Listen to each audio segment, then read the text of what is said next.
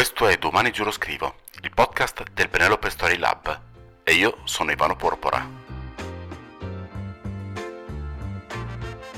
Benvenuti e benvenuti in un'altra puntata di Domani Giuro Scrivo. Siamo un attimo, un paio di giorni in ritardo a dire la verità, però in questo periodo stiamo lavorando in maniera indefessa per preparare tutte le cose che stiamo preparando e vi devo dire la verità, è un po' di tempo che abbiamo quasi la sensazione di star lavorando per un progetto che è più grande di noi, come se ci stessimo adeguando noi ai progetti e non i progetti alle nostre volontà. Quindi il lavoro a scuola sta procedendo, la preparazione del corso romanzo sta andando anche quella, siamo in partenza più o meno a gennaio. Il corso sottosopra è stato registrato ieri, la newsletter è andata, il corso di Amleto parte fra un paio di giorni, lunedì, lunedì sera. E e in tutto questo ci siamo noi. In tutto questo ci siamo noi vuole anche dire in qualche modo dover impostare il chi siamo noi, capire chi siamo noi. Una delle cose che dicono più spesso quando tengono dei corsi sul, sul, podcast, sulla newsletter e in ogni caso sulla modalità di interagire con delle altre persone tramite strumenti informatici o meno, è settare il tone of voice, cioè settare, capire chi è, dall'altra parte, capire chi si vuole dall'altra parte e anche idealmente chi non si vuole. È un lavoro che facciamo anche quando parliamo di romanzi. Per chi stai scrivendo realmente? Stai scrivendo con la paura che ti legga qualcuno o con la voglia che ti legga qualcuno? E mm, se hai paura che ti legga qualcuno, questo qualcuno è un'autorità per te nel campo del romanzo? È la persona che contemporaneamente desidereresti ti leggesse perché ne sa o semplicemente è in qualche modo una figura prescrittiva, una figura censoria anche. Perché se così è, forse faresti meglio a chiarirti le idee prima di metterti sulla pagina. Oggi vi volevo parlare proprio di questo, nel senso che quando ieri ci siamo trovati a mettere a posto i libri nella biblioteca Baroni 85, eh, ve lo ricordo, abbiamo conferito idealmente tutta quanta la mia biblioteca, adesso ci saranno qua a casa 20 libri e là ce ne sono un migliaio, poco più. Eh, abbiamo portato libri di scacchi, abbiamo portato libri di narrativa, saggi, l'intera mia collezione di libri sulla scrittura creativa, sulla sceneggiatura, eh, teorie letterarie. Abbiamo portato tutti i fumetti, le graphic novel e la cosa che ci siamo chiesti davanti a tutto questo splendore è stata cosa rimane di un romanzo, cosa fa di un romanzo un grande romanzo per noi. E il mio pensiero è stato che probabilmente più di tutto il resto il romanzo è in qualche modo dettato dal rumore di fondo, è dettato da ciò che il romanzo sta raccontando dentro a ciò che il romanzo sta raccontando. Chi mi conosce bene sa che io sono un patito delle cover delle canzoni e in particolare sono patito delle cover fatte dagli stessi autori delle canzoni. Cioè, per, per intenderci, sentiamo adesso un, un piccolo estratto da In viaggio dei CSI che deriva da due album differenti. Questa è la prima versione, eh, in realtà la prima versione se ricordo bene, questa è la versione da studio e quella successiva è la versione live. È una versione se la sentite un po' più movimentata, ecco anche dal punto di vista del ritmo, non ho davanti a me i BPM, ma insomma stiamo, stiamo parlando di, sicuramente di un moto più accelerato. Eppure sentite la voce di Giovanni Lindo Ferretti, che è una voce, mi viene da dire, adesa al ritmo di fondo. Ma sentiamo.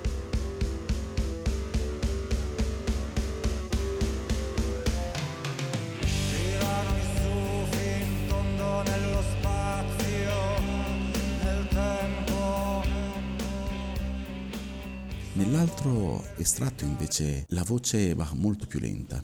E inizialmente non c'è Lindo Ferretti, c'è un'altra, un'altra persona eh, che canta, è una voce femminile, ma comunque sentiamo questo ritmo che va molto più lento.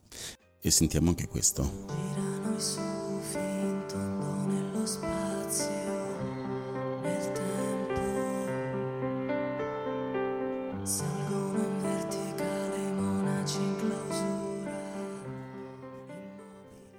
Questa canzone mi ricorda un'altra canzone, Anche questa ha una ritmica che viene da dire lenta, quasi ipnotica. Eh, anche qua è facile perdersi all'interno del, del suono e non uh, ritrovarsi completamente nelle parole. Eh, questo è un aspetto che mi piace molto di, di vari scrittori, lo trovo in uh, Danilo Kish, questo suono di fondo. Eh, mi piace molto quando leggo un, un romanzo, mm, lo si trova molto in certa narrativa ebraica e hai la sensazione di sentire il freddo sulla pelle anche se non parla di temperatura, hai la sensazione di sentire il i rumori sul pianerottolo e gli odori sul pianerottolo, anche se non sta parlando né di rumori né di odori. È come se fosse una immersività all'interno della narrazione stessa. E questo è ciò che personalmente cerco per quanto riguarda i miei romanzi. Cerco a volte di creare quella che, se non mi sbaglio, è uh, Calasso, forse Calasso che parla di Kafka e dice di una sorta di immersione sonora, eh, una vor- voragine, forse, forse dice voragine sonora. Quindi la, la, sensazione di essere dentro a uno sprofondare improvviso del, del lettore. Mi piacciono molto i libri che non danno al lettore la possibilità di trovarsi comodo nella narrazione, ma gli danno anche la, una sorta di stimolo alla sua intelligenza. È come se dicessero: Io fin qua ci sono arrivato, ma non ti porto fino alla cima. Sono uno Sherpa che si ferma a 7000. Dai 7 agli 8000 erotti devi arrivarci tu da solo. Questo è anche gratificante per un lettore che sia che sia tale. Non mi sembra di avervi fatto ascoltare loop, ne ho parlato, sono i 24 grana, ci sentiamo anche qui 10 secondi.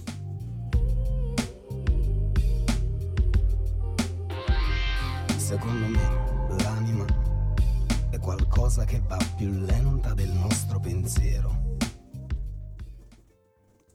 Tutto questo per dire cosa? Per raccontarci che il romanzo è una, sì, c'è un'istanza profonda, abbiamo lavorato in questi giorni tanto sul eh, senso delle narrazioni.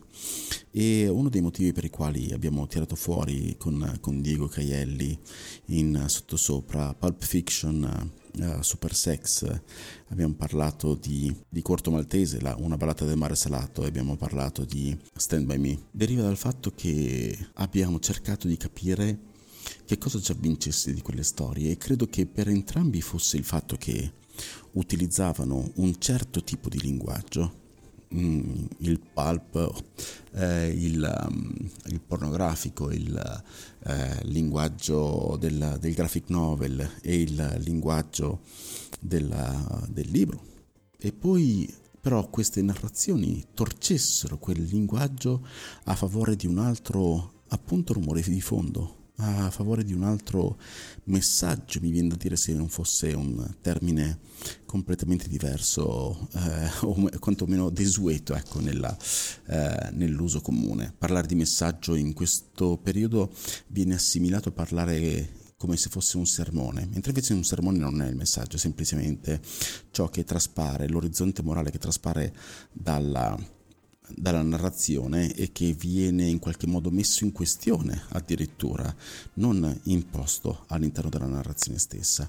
Quindi ehm, il nostro lavoro di oggi direi che idealmente termina qua con questo pensiero, con eh, il consiglio di un paio di libri che ho letto, che ho, che ho visto ieri in biblioteca con eh, enorme piacere, col brivido di chi dice ah che bello trovarsi fra le mani questi libri. Uno è il libro del, del riso e dell'oblio in una versione vecchissima, eh, libro di Kundera, se non mi sbaglio è un buon piani. Eh, un altro è Il potere terribile di una piccola colpa di Yoshua, un libro che appunto parla della eh, morale all'interno della storia, del rapporto fra etica e letteratura. Il terzo è Takeshi Inoue, chi mi conosce sa di cosa sto parlando, il libro si chiama mm, Amore. Con questo vi ringrazio, vi do appuntamento per la prossima settimana, ci vediamo con, o meglio ci sentiamo con Domani giuro scrivo e con Ivano Porpora. Avete ascoltato Domani te lo scrivo, il podcast del Penelope Story Lab e io sono Ivano Porpora.